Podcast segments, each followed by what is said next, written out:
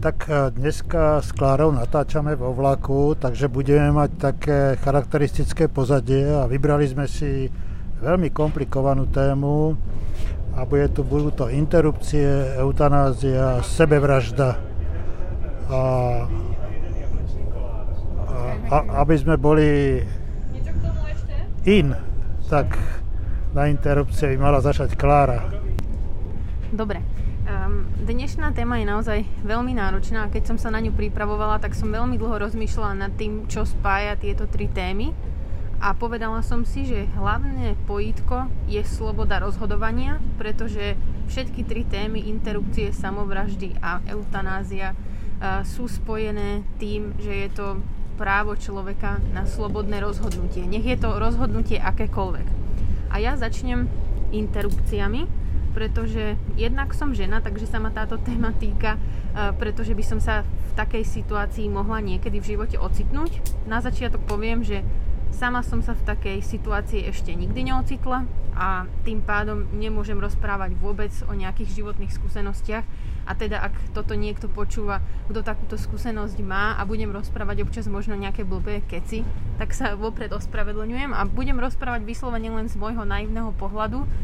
A takže aby som to trochu obmedzila, ten naivný pohľad, tak začnem rozprávať o tom, o čom niečo viem. A to sú práve štúdie, ktoré sa týkajú sociálno-psychologického výskumu na túto tému. A konkrétne sa týkajú toho, akú retoriku používajú skupiny, ktoré sú buď za alebo proti potratu. A v podstate um, môj, môj supervisor, človek, ktorý mi pomáha s môjim výskumom na doktoráte, sa zaoberal aj retorikou ľudí, ktorí sú proti potratom a všimol si, že sú tam jednoznačné kategórie alebo pravidlá toho, ako ľudia definujú, čo je potrat a aké slova pritom používajú. A pamätám si, že som v tom výskume čítala, že skupiny alebo ľudia, ktorí sú proti potratom, sú väčšinou skupiny, ktoré definujú dieťa od toho bodu, kedy sa počne. V podstate vždy k tomu pristupujú tak, že to definujú ako počaté dieťa alebo dieťa. Um, a keď človek počuje slovo dieťa, tak má oveľa väčší sklon k tomu povedať, že potraty nepodporuje. A toto sa zistilo v štúdiách, keď sa pýtali akýchkoľvek ľudí, žien, tak sa zistilo, že ako náhle sa použije toto slovo dieťa, tak je to stopka. Ako náhle tomu začneme takto referovať. A tie druhé skupiny, ktoré sú práve tzv. pro-choice, teda uh, znamená to za slobodnú možnosť voľby, tak to sú skupiny, ktoré sú práve naopak za potraty. A tie väčšinou referujú uh, k tomu, čo sa nachádza v bruchu ženy ako k plodu alebo embryu. Že keď sa používajú takéto termíny, ktoré sú viacej biologické a menej ľudské, tak je to jednoduchšie povedať, že som za potrat, lebo používam slovo, že vlastne nie je to dieťa, nie je to živý tvor, je to embryo, je to plod. Um, a zase, keď robili štúdiu s bežnými ľuďmi, tak keď si ľudia prečítali v nejakom texte, že sa jedná o plod alebo embryo, tak boli oveľa viacej naklonení tomu, že sú aj za potraty. A pamätám si ešte jednu zásadnú vec, ktorú som čítala v týchto štúdiách a to je, že sa v poslednej dobe veľmi zmenila retorika uh, skupín, ktoré sú proti potratom a už sa vôbec tak veľmi neorientujú na E, to dieťa, nerozprávajú tak veľmi veľa o tých nenarodených deťoch, ale zistili, že oveľa lepšie funguje, keď sa obrátia na tie ženy samotné, ktoré sa rozhodujú, či si dajú spraviť potrat alebo nie. Takže oveľa častejšie sa stretávame v súčasnosti s retorikou, ktorá využíva E, argumenty, že potrat ovplyvní psychiku ženy. Je to veľmi traumatický zážitok, z ktorého sa tá žena pravdepodobne celý život nespamätá a vždy to bude niečo, na čo e, nebude môcť zabudnúť a čo ju bude mátať. A tým pádom zistili tie protipotratové skupiny, že ak budú kampaň orientovať viacej na ženy samotné, ktoré sú v podstate um, súčasťou toho rozhodnutia, či si dajú spraviť potrat alebo nie, takže tá kampaň bude efektívnejšia. Takže toto si pamätám z výskumu a to ma privádza k tomu, že vlastne vždy sa bavíme o dvoch stranách. Máme tzv. pro-life, teda za život uh, skupinu, ktorá argumentuje, že každé dieťa má mať právo na život a tým pádom sa narodiť. A potom je druhá skupina, ktorá sa volá pro-choice, teda právo voľby, rozhodnúť sa. A ja si myslím, že mať možnosť sa slobodne rozhodovať je vec, ktorá je dôležitá v každej situácii a žena, ktorá sa rozhodne, či si dá spraviť alebo nedá spraviť potrat, tak je to vyslovene je to jej rozhodnutie, pretože ona je tá, ktorá žije, ona vie, do akého prostredia to dieťa privedie alebo neprivedie, aké má finančné prostriedky, um, kde žije a tak ďalej. Takže by mala byť schopná sa rozhodnúť a určite to pre ňu nebude jednoduché. Určite to je jedna, jedno z najhorších rozhodnutí na svete, ale je to rozhodnutie, ktoré je na nej. A, a pritom ma ešte napadá jeden výskum, ktorý je zase trochu z iného hľadiska a to je jeden z mojich argumentov, prečo si aj ja myslím, že je veľmi dôležité mať možnosť slobodnej voľby, obzvlášť ak máme vzdelanie a vieme, čo sa môže stať s dieťaťom, ktoré sa narodí do nejakého prostredia, ktoré je dajme tomu veľmi stresujúce, alebo sú tam drogovo závislí ľudia, alebo pôjde do detského domova, alebo sa tam mama rozhodne, že ho potom nebude chcieť po narodení, tak je jasne ukázané, že žena, ktorá je tehotná a je v nejakom veľmi stro- stresujúcom prostredí, v prostredí, kde je chronický stres, tak na tie deti to má obrovský vplyv. Sú to veci, ktoré sú irreverzibilné, nezmeniteľné. Ak raz tá žena je tehotná v takomto prostredí, kde je vystavená nekonečnému stresu, to už ani nehovorím o tom, že by mohla piť alkohol alebo tak ďalej, tak to dieťa bude na celý život poznačené. Takisto ako keď sa tá žena rozhodne po narodení, že ho dá do detského domova, opäť to dieťa bude extrémne poznačené, pretože je ukázané, že ak sa dieťa narodí a nemá kontakt s matkou alebo s nejakou osobou, samozrejme najlepšie s matkou, a je dané do detského domova, kde je o ňoho menej postarané a tým pádom dlhšie plače, kým k nemu niekto príde a zistí, čo tomu dieťaťu je, alebo sa ho dotkne a dá mu možnosť pocítiť takú tú naozaj bežnú ľudskú lásku a kontakt, tak to dieťa bude navždy um, stigmatizované, bude mať väčší sklon k depresii a jednoducho tých rizikových faktorov, ktoré sa nazbierajú počas prvých šiestich mesiacoch napríklad v pobyte v detskom domove, tak už sa nič z toho nedá nikdy zmazať. Čiže myslím si, že jednou z veľmi dôležitých faktorov pri rozhodovaní sa o tom, či sme za alebo proti potraty, je samozrejme jednak slobodné rozhodovanie žien, ale jednak je to aj o tom, do akého sveta to dieťa, tá žena privedie alebo neprivedie. A pokiaľ sa jedná o tieto naozaj katastrofálne prostredia, v ktorých sú tie potraty práve oveľa bežnejšie, tak potom je hrozne dôležité si položiť otázku, či nemôžeme svetu pomôcť nejako inač. Myslím si, že v detských domovoch je detí veľa a že problémov, ktoré môžeme riešiť alebo charity, na ktoré môžeme prispievať, že tých je nekonečné množstvo. A myslím si, že ak si máme vybrať nejakú stranu, samozrejme tým nechcem nikoho nútiť, aby si vybral stranu, tak ja si vyberám tú, kde mám možnosť sa slobodne rozhodovať o sebe, o svojom tele, o tom, koľko detí budem mať a či ich budem mať, o tom, či chcem alebo nechcem potrat. A ak chcem byť svetu prospešná, tak si myslím, že existuje nekonečné množstvo iných spôsobov, ako sa dá byť svetu prospešný a ako pomáhať práve aj takýmto deťom, ktoré sú narodené e, v týchto chronicky stresujúcich podmienkach. Tak ja som tu za tú druhú stranu. Hej, tak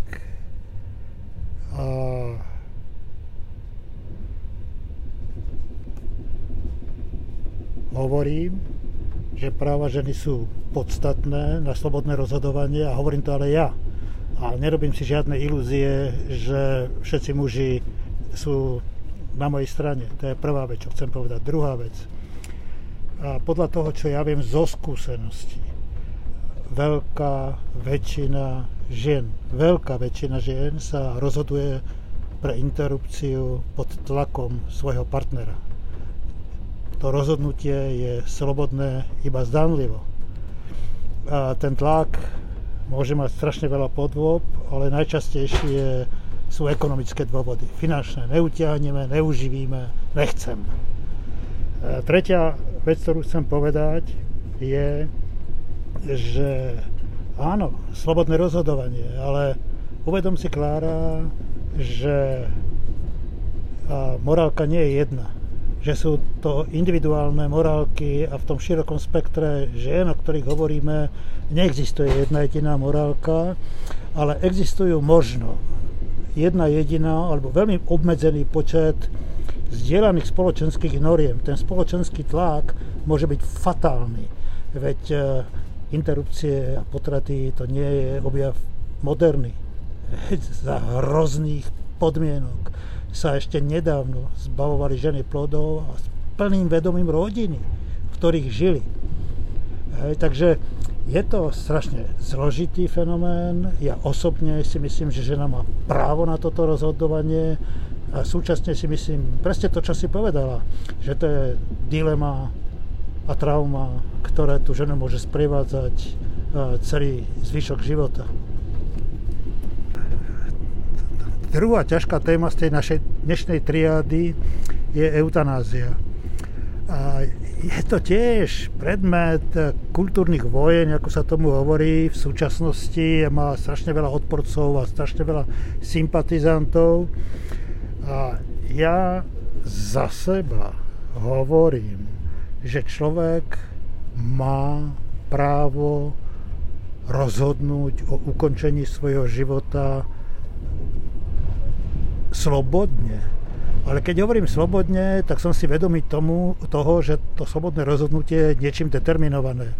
Je determinované napríklad tým, že dožívam v nedôstojných podmienkach, pomeroch, že som zdravotne, psychicky, fyzicky na dne handicapovaný, nie som schopný sa o seba postarať, som odkázaný. A tá odkázanosť je častokrát ťažko naplniteľná konkrétnou pomocou, konkrétnou službou, konkrétnym servisom. A ja som zastanca eutanázii, ale som si vedomý, že legislatívne bariéry a legislatívny background pre takéto rozhodnutie u nás zatiaľ neexistuje. U nás tam, kde žijem. Ale existuje tu inštitút, ktorý sa volá predom vyslovené prianie.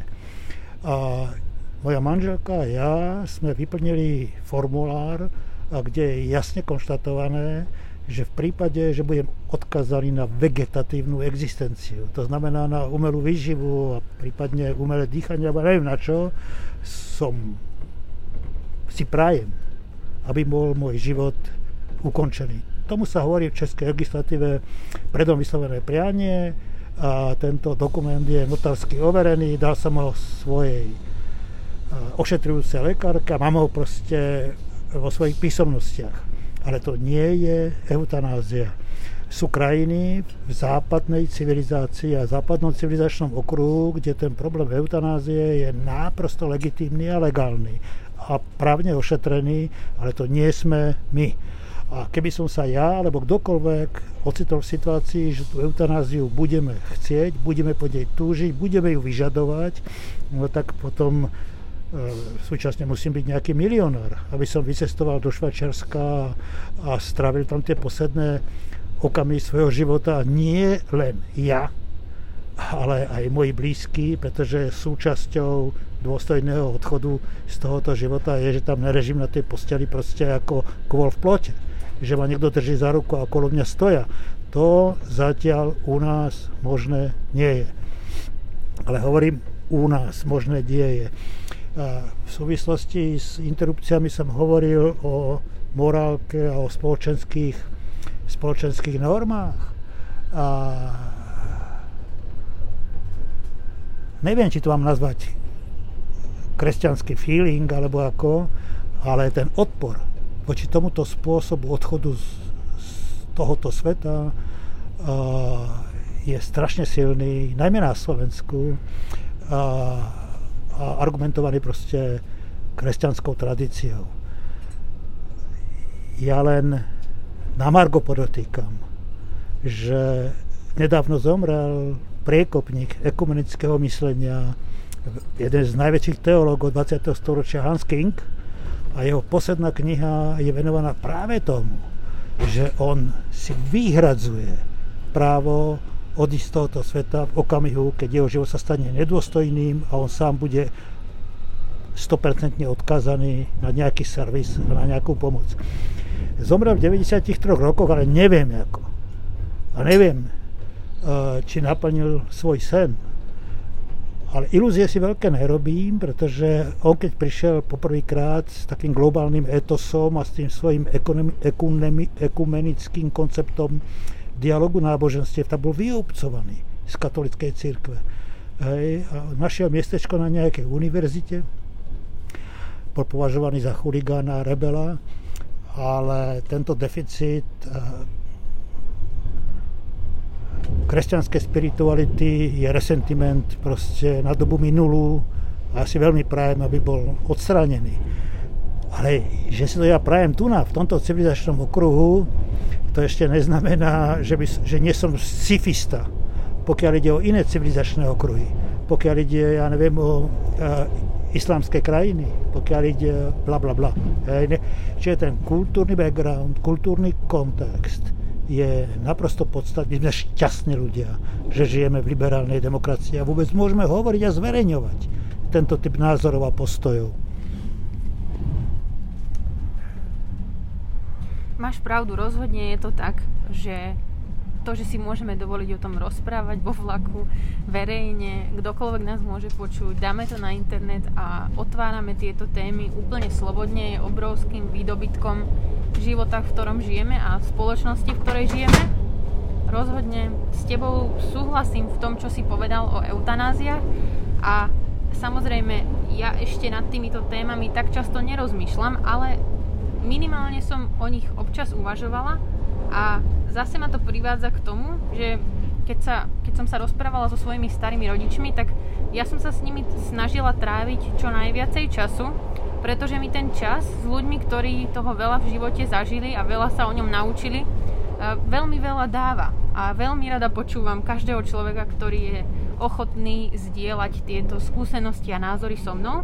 A práve celkom z hodov okolností je mi trochu aj smiešne to povedať, ale môj detko bol celoživotným zástancom názoru, že ak bude odkázaný na postel, v ktorej bude ležať a budeme ho musieť prebalovať a vymeňovať mu plienky a tak ďalej, pokiaľ nebude schopný byť privedomý a vedieť, čo sa deje, tak on vždy povedal môjmu otcovi, že Ivo, dúfam, že máš nejakú inekciu pre mňa nachystanú, lebo ja nechcem toto nikdy zažiť. Ja nechcem byť odkazaný na postel, nechcem, aby ste ma prebalovali.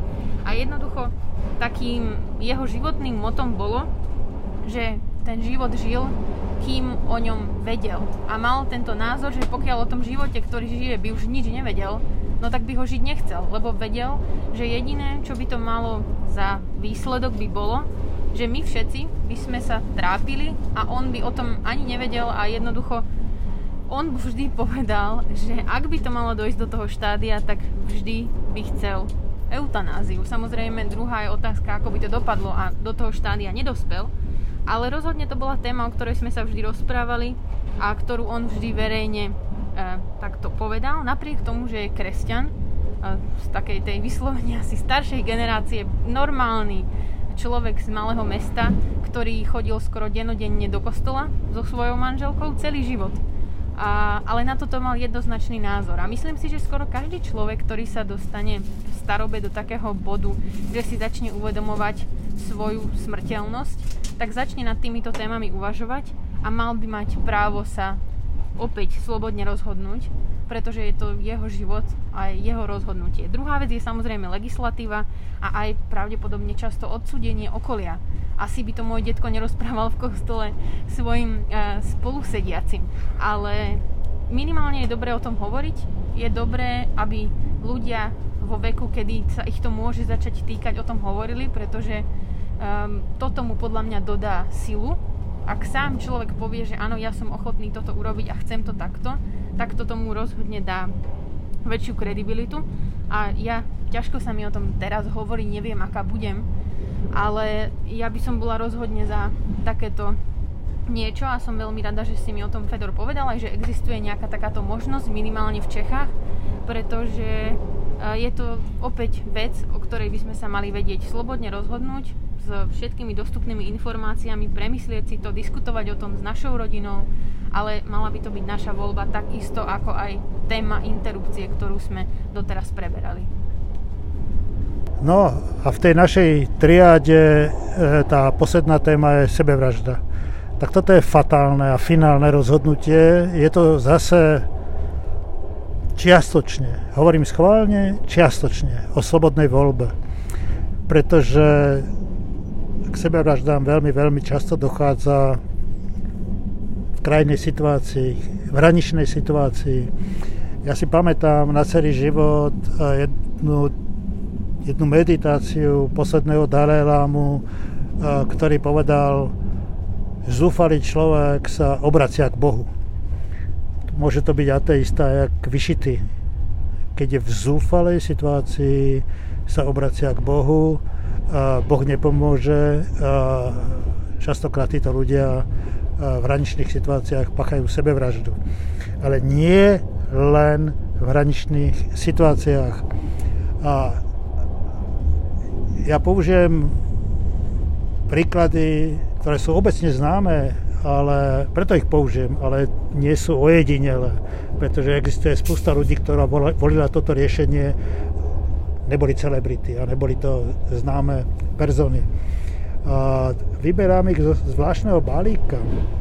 A niekedy ľudia prežijú vo svojom živote epizódy, ktoré ich poznačia na dosmrti, ktoré z nich spravia ľudí stigmatizovaných a s ťažkými vyčitkami svedomia, s ťažkým pocitom viny a je obrovským paradoxom, že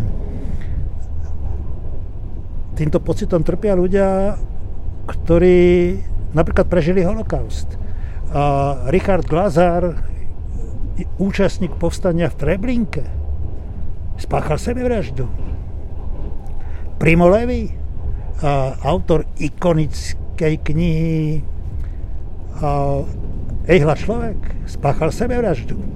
A oni naozaj nemali iný dôvod, než obrovskú ťažobu, prečo ja som prežil nie som vinný tým, že som prežil. A tá ťažoba proste, ak šel čas, narastala do tej miery, že sa nedala uniesť. Nedala sa uniesť. Ale aby som sa nevznášal proste niekde vo sfére krásnej a nenapodobiteľnej literatúry a hraničných skúseností, výnimočných osobností, tak poviem celkom jednoznačne. Ja som o sebe vražde rozmýšľal v živote niekoľkokrát. Niekoľkokrát som sa ocitol v situáciách, kde som nevidel východisko a nevidel som riešenie a nemal som síl. Ale aby som nevyzeral pateticky, ja si myslím, že v tejto situácii bolo možno 8 z 10 ľudí za svojho života, že im bleslo hlavou a dosť. A stačilo. Ale neurobili to.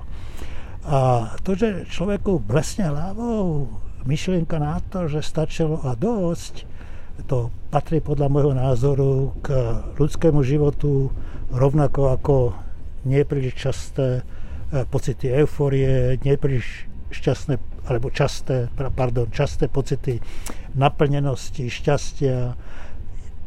Ja neverím na to, že existujú ľudia, ktorí prežijú svoj život permanentnom šťastí alebo v permanentnej depresii, pokiaľ nie sú chorí. To už je o niečom inom, to už je diagnoza. A tým končím. A kopec ľudí si berie život, pretože nie sú zdraví.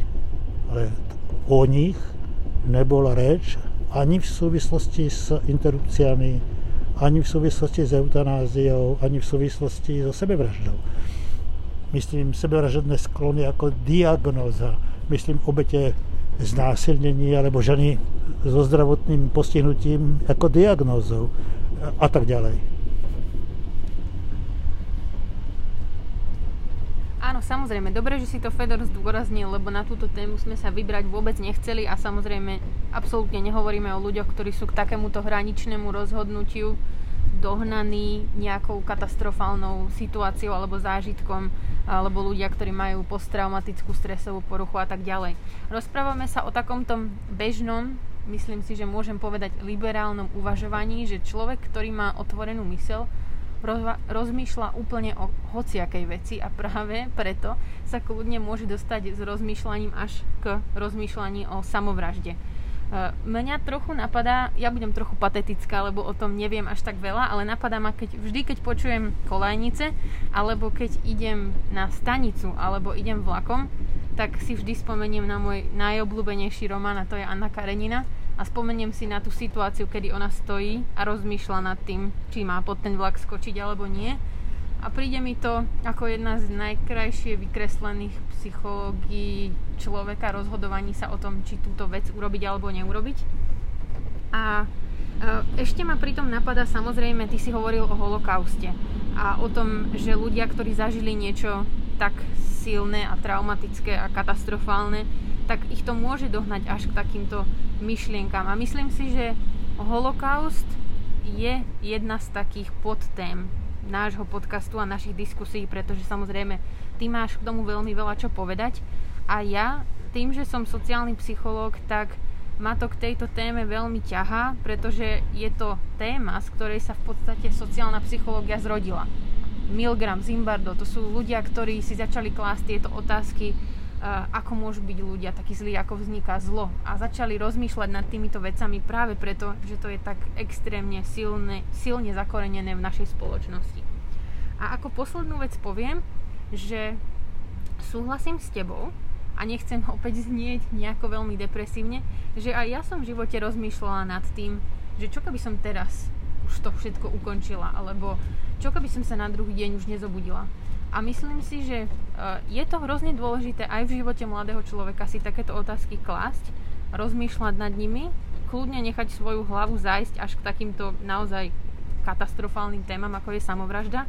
A myslím si, že najväčším poučením pre mňa z toho je, z čítania románov a rozmýšľania vo vlastnej hlave, z rozhovorov, napríklad aj z rozhovorov s tebou, je, že každý jeden deň, ktorý prežijeme, by sme mali prežiť tak, aby sme si povedali, že ak je to ten posledný deň, tak že sme tam zažili aspoň nejakú jednu úžasnú vec. A ja, ja tak nad tým rozmýšľam. Ja každé ráno, keď sa zobudím, tak si poviem, že som dnes spokojná s tým, čo robím, ako žijem, kde sa nachádzam, ako vystupujem, alebo aký mám vzťah s ľuďmi okolo seba, pretože sme všetci zraniteľní a máme šancu, že sa niečo stane a proste na druhý deň už nebudeme mať šancu niečo dopovedať, vyriešiť a zariadiť a tým pádom je hrozne dôležité si podľa mňa to uvedomiť a žiť tak, aby sme žili s tým, že um, robíme veci, ktoré chceme robiť a že rozmýšľame aj nad týmito naozaj veľmi silnými témami.